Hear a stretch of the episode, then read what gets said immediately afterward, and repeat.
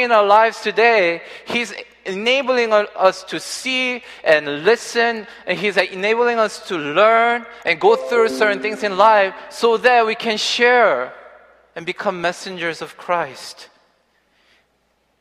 And the message hasn't changed. The moment when Jesus ascended into heaven, Jesus gave a clear commission for the disciples to what? Go make disciples. Share with the entire world what you just have saw and witnessed. When Jesus appears again through the vision, He gave the same commission to John, saying, continue to share. Continue to write down. And send it to the churches. Because I believe that's what this world needs. They need to read, they need to hear, and they need to be able to see who Jesus Christ is. And without that, if you think about all the churches at the time, without the encouragement, without the truth of Jesus being revealed to them, being shared to them, I don't think they, they were able to endure through such hardship and suffering. And we need that today. More than ever. Ezekiel chapter thirty-three, verses seven through nine, and this was part of McChain reading a couple days ago. It says that we're called as a watchman. It says this, Son of man, I have made you a watchman for the people of Israel. So once again, right, you have to pay attention. It says you have been made a watchman for who? For the people that you're called to serve. So hear the word I speak and give them warning from me. When I say to the wicked, you wicked person, you will surely die, and you do not speak out to dissuade them from their ways, that wicked person will die for their sin, and I will hold who? You accountable. I hold you accountable for their blood. But if, do, if you do warn the wicked person to turn away, turn from their ways, and they do not do so, they will die for their sin, though you yourself will be saved. So we have a calling to share. A lot of times we take this calling too lightly. We think it's pastor's job. We think it's someone else's job, someone who can speak persuasively, someone who knows the Bible. No, God is simply saying, write down what you see and simply share with the people. And I believe all of us, we have direct access to Jesus Christ. We're not living in the days where you have to listen to a pastor or a prophet to teach you what God wants to share with the world. The simple message that God wants us to share with the whole world as watchmen is that God loves the world. Turn from your sins and repent. And join me in eternity. And we have to take that calling very seriously. Because God's going to hold us accountable. God's going to hold us accountable. So once again, God shows us and reveals things to us, not for my sake, but for others. If God puts you in a certain job, certain situation, God gives you and blesses you with abilities and talents. If God gives you money, guess what? I'm sorry, it's not for you. God wants you to simply be a messenger of hope. A channel of blessing to the people that you're called to serve. And I really pray and hope that we'll take this calling very seriously. Because we are living in a world where we are so entitled to my, the work that I put in, the hard-earned money, and the time that I deserve. What about God? What about the sacrifice He made? Doesn't God deserve your time, your money, your life that He Himself redeemed, right? So Jesus once again gives John a loud and clear commission to what? To testify. Testify. Testify what? What you have seen, what God is doing now, and the future and the promises that await for those who believe. And also those who don't believe. We are called to share. It's a commission from our Lord Jesus Christ, our Master. Second thing I want to point out is the vision itself. As we read down, we see that there is a clear vision of Jesus Christ, and there are certain things that I want to point out. The first thing I want to point out is the seven golden lampstands. And we find out that Jesus, sometimes he's so gracious, he explains what he means. And the picture, he says in verse twenty, these seven golden lampstands represent the churches, right? So I want to kind of focus on this. And of course, as we go through the book of Revelation, we don't want to derive too much meaning out of the pictures and the imagery we see, but I do want to point out two things here regarding the seven golden lampstands. Number one is this, that Jesus is among the lampstands.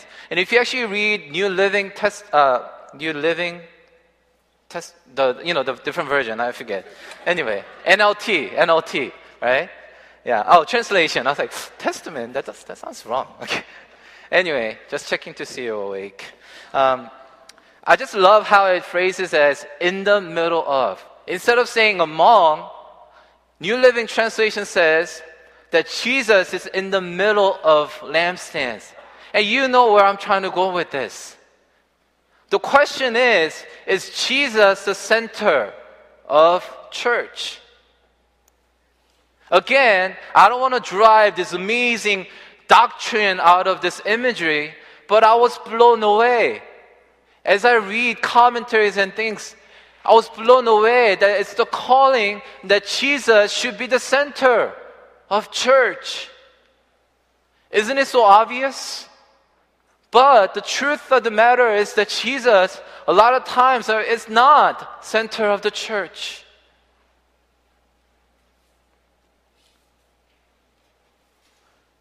So here in the vision that John sees, that stands out is not the lampstands.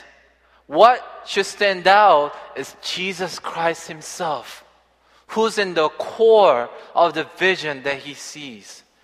And a lot of times when we talk about prophecy or what's about to happen, did you know that we leave out Jesus Christ? We focus on what's about to take place. We focus on how things will work out. And we forget who we need to focus on and how things will play out. And we all know that Jesus is the Alpha, Jesus is the Omega. What is he trying to say? That he is the beginning, he is the end, he is everything. Let's not get caught up in seeing side stuff, extras. We need to focus on the main character. And as we begin the first chapter of Revelation, let's not lose sight of where Jesus is. The very truth that God wants to reveal. Again, it's not about how things will unfold. Whether it's going to take seven years, whether there are going to be thousand literal kingdoms on earth. The main thing we have to understand and the lens that we have to process everything through is Jesus Christ. And the second thing I want to point out is this. So what's the significance of church representing, uh, represented, being represented as lampstands? I believe, and I read an article written by this professor of Moody Bible Institute. He pointed out the church's role right now, as he, as uh, Jesus uses lampstands, church's role is to be the bearer of the light. And here, again, the focus is not on the bearer. The focus is on what? The light. Lampstand is just lampstand. Without the light, it loses its purpose. What is it going to do? Just become a decoration. Just becomes an old lampstand. The key thing that we have to focus on is the light himself. Once again, let's apply that to church. Where we are, what we do. What's the focus of church? It's not about the building. Once again, it's not about great worship. Of course, these elements are important. It's not about the people. It's about Jesus Christ. How the light of Jesus Christ is being revealed through the lampstand. That's called the church.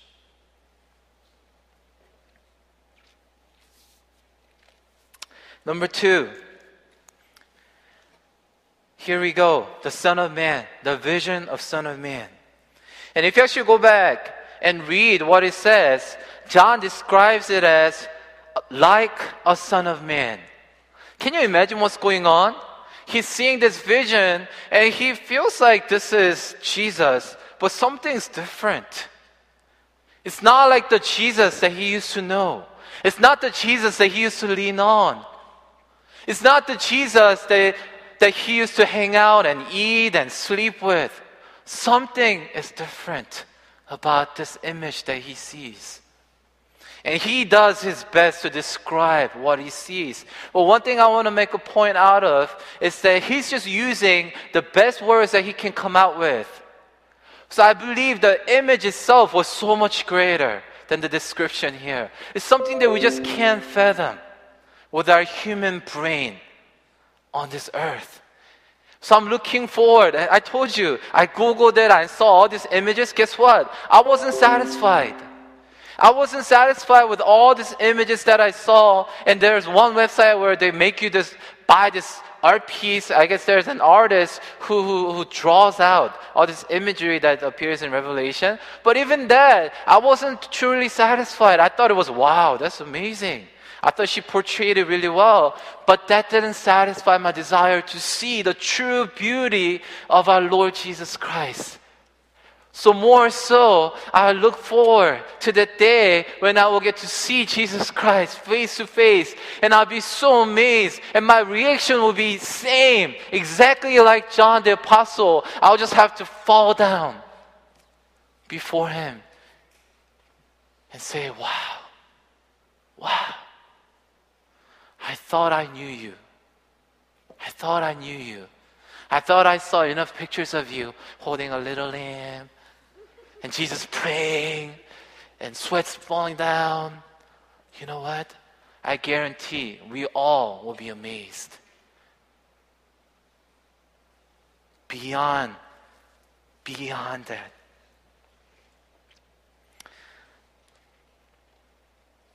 So Daniel chapter seven, verses thirteen and fourteen says this. In my vision at night I looked, and there before me was one like a son of man. Again, that's that, that similar phrase, right? One like a son of man, coming with the clouds of heaven. He approached the Ancient of Days and was led into his presence. He was given authority, glory, and sovereign power. And all nations and peoples of every language worshipped him.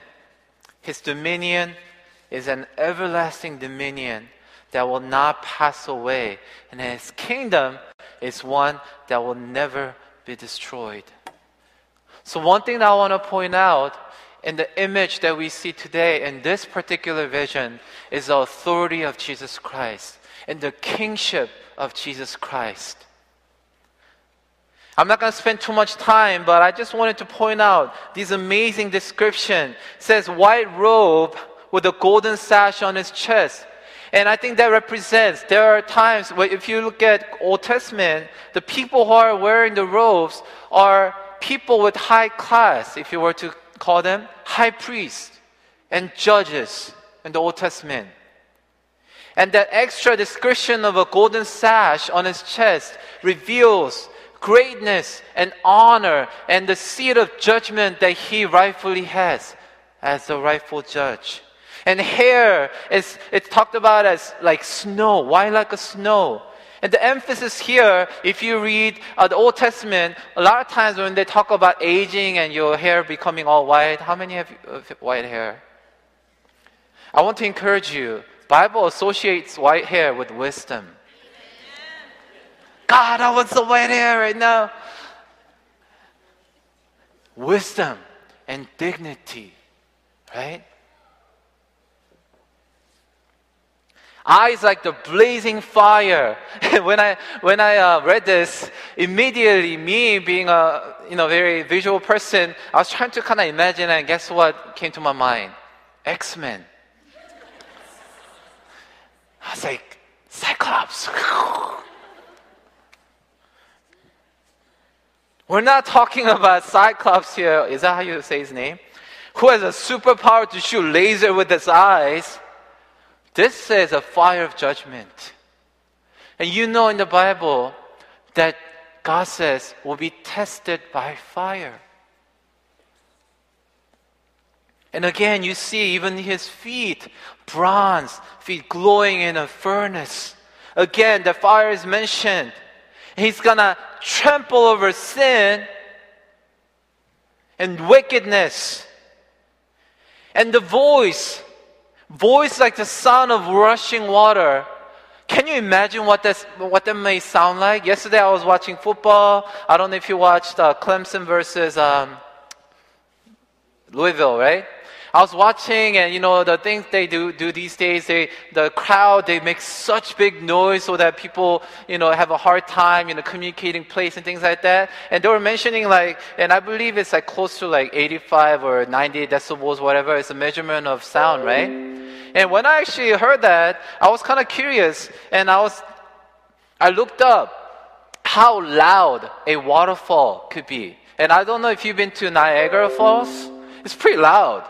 I mean, if you go, you know, take that boat where you pay like sixty bucks per person and you take a tour, you get all soaked. I don't know why we do that. But anyway, we go there and it's hard to talk because it's so loud.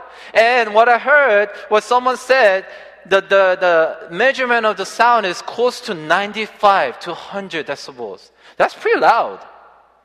But when you think about Jesus, his voice described as rushing water, can you imagine that? Just the level of authority.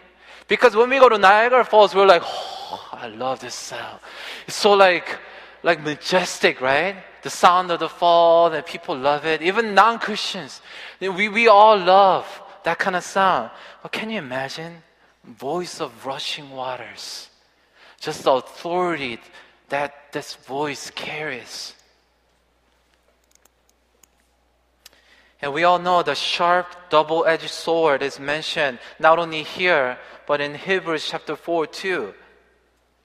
Symbol of divine judgment and the word, the very word of God that penetrates through our soul, dividing soul and spirit, joints and marrow.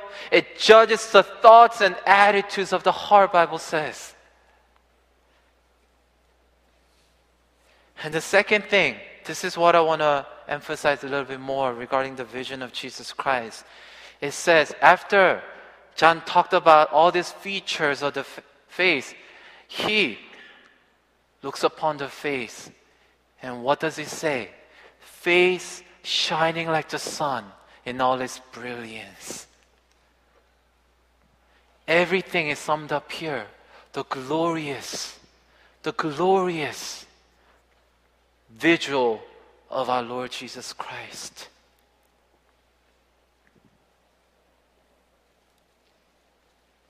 Exodus chapter thirty-four, verses thirty-four through thirty-five. You all know this very well. When Moses came out of the tent of meeting where he was there to talk to God one-on-one. When he came out, the Bible records that he had to put what? A veil over his face. Why was that? Was because the glory of God's reflection upon his face was so bright that he had to cover it. And I'm sure here, it's not just the, the measure of brightness. We're talking about the glory of God, the thing that will just blow us away. And if Moses had to cover up a reflection, a glimpse of God's glory, can you imagine? Seeing the real face of God, the full measure of the glory of God. Whew. I don't think we can put into words what that experience will be like.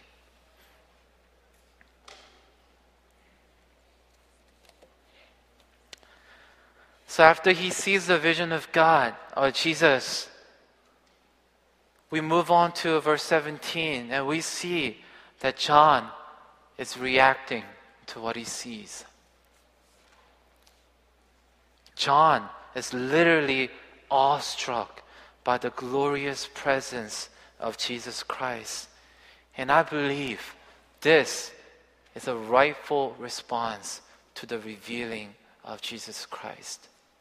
When was the last time that you knelt before the presence of God?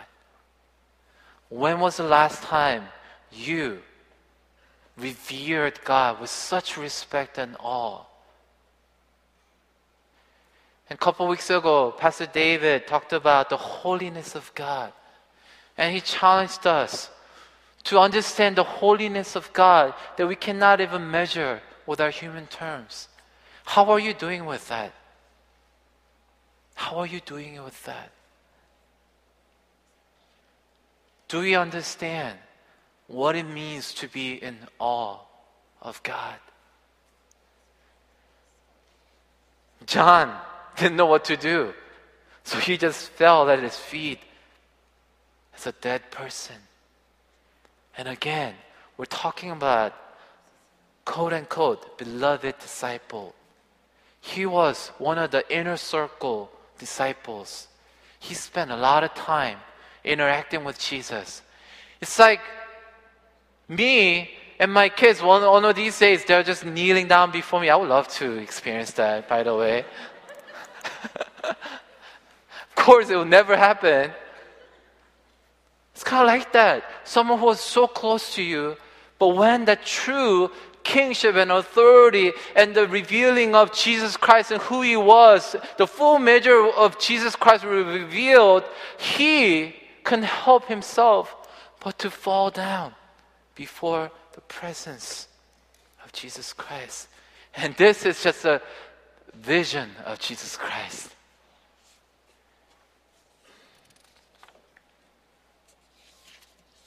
And I just love how Jesus responds to the action of John. He says what? Do not be afraid.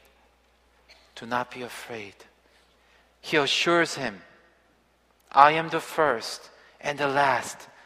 And it's kind of funny because, you know, when you talk about this, I am, I am, John knows the Jesus that he wrote about. I am the way. I am the truth. I am the life. I am the door. I am the shepherd. You see that over and over and over in the book of John. And John is being reminded once again, oh, this is the same Lord Jesus Christ. But now, the emphasis is not so much on Him being a shepherd, but Him being the King, the Lord of Lords, the rightful judge, who has the full authority to judge the whole earth. And the message is this. As we, as we think about us being the messengers of Jesus Christ, and I just love how Jesus says that I hold the key to death and Hades. And the thing that I got from this is, you know, this world, they're seeking for the key element. They're seeking for an answer.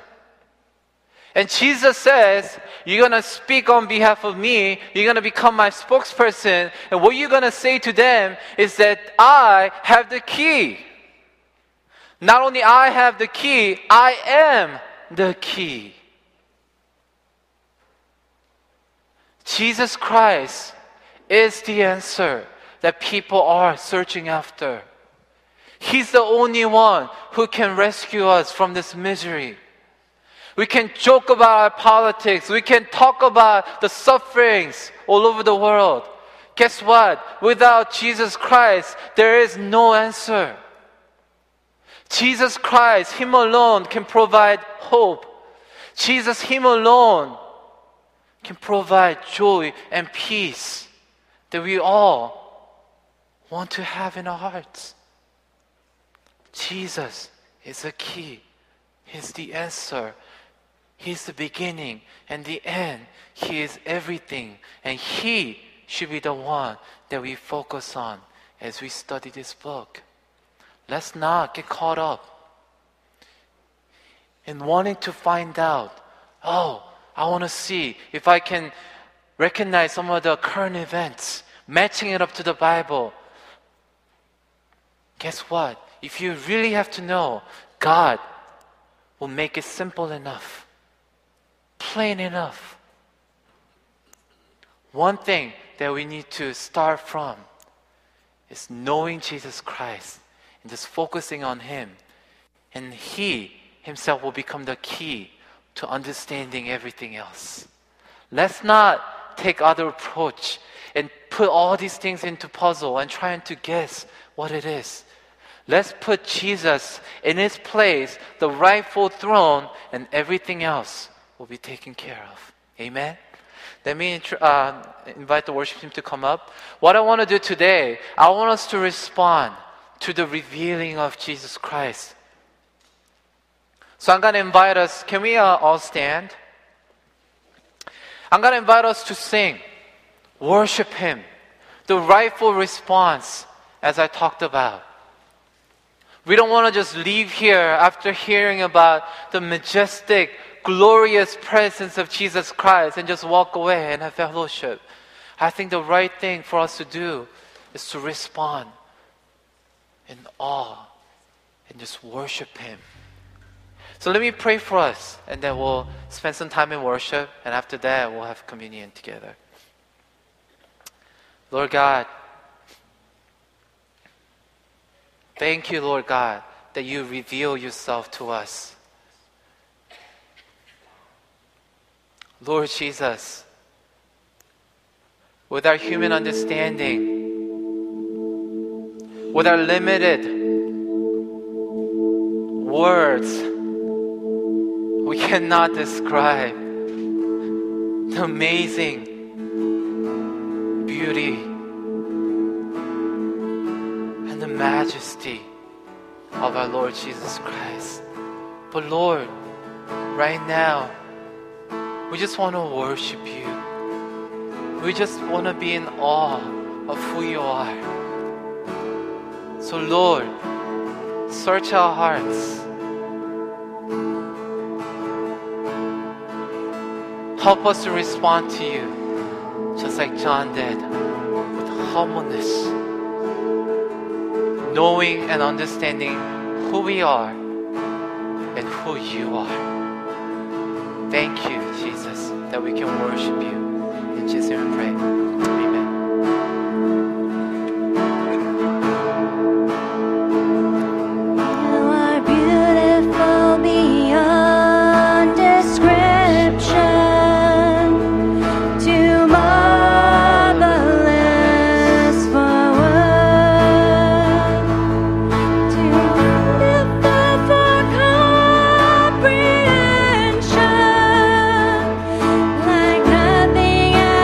See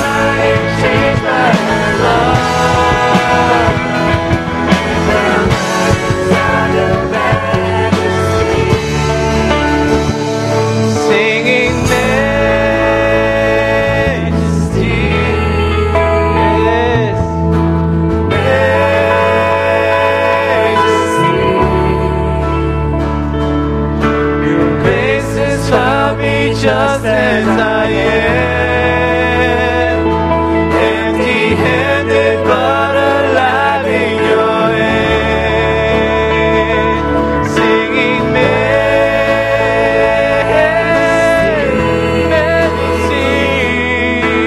mercy, ever I am changed by your love.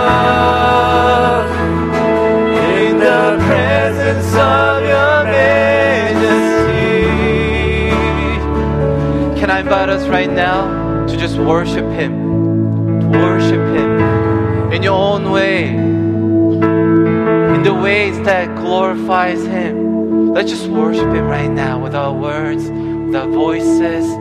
Jesus, Jesus, we worship You. We worship You. You're beautiful. You're worthy of it all.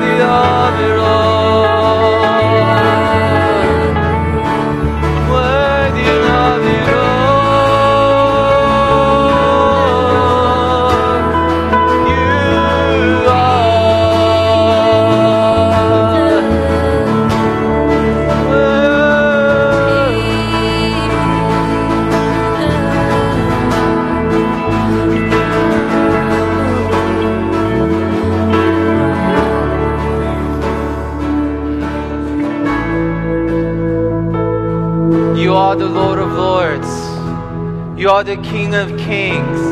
You are the Prince of Peace. You are the Living One. You are the Alpha and the Omega. Jesus, we worship You. Jesus, You are our King.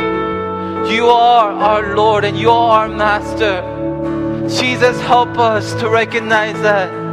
God, we have put ourselves above You. Lord, we repent that we have become more than You. We have become the Lord of our lives. But right now, God, as we stand in Your presence, as You reveal Yourself to us, we come to realize once again that You are the King. And we say that we are Your servants. We fall before You and humbleness. Jesus, You're so worthy, so worthy. Jesus, be the center of our church. Jesus, it's not about what we do at church, God. It's not about what kind of service we can have. It's not about what kind of songs that we sing. I'm sorry, God, that we have gotten it all wrong, all wrong, God. It's all about You. Would You be the center of our church? In everything that we do, in everything that we say, God, this N C F C, we just want to be a lampstand that shines forth Your light.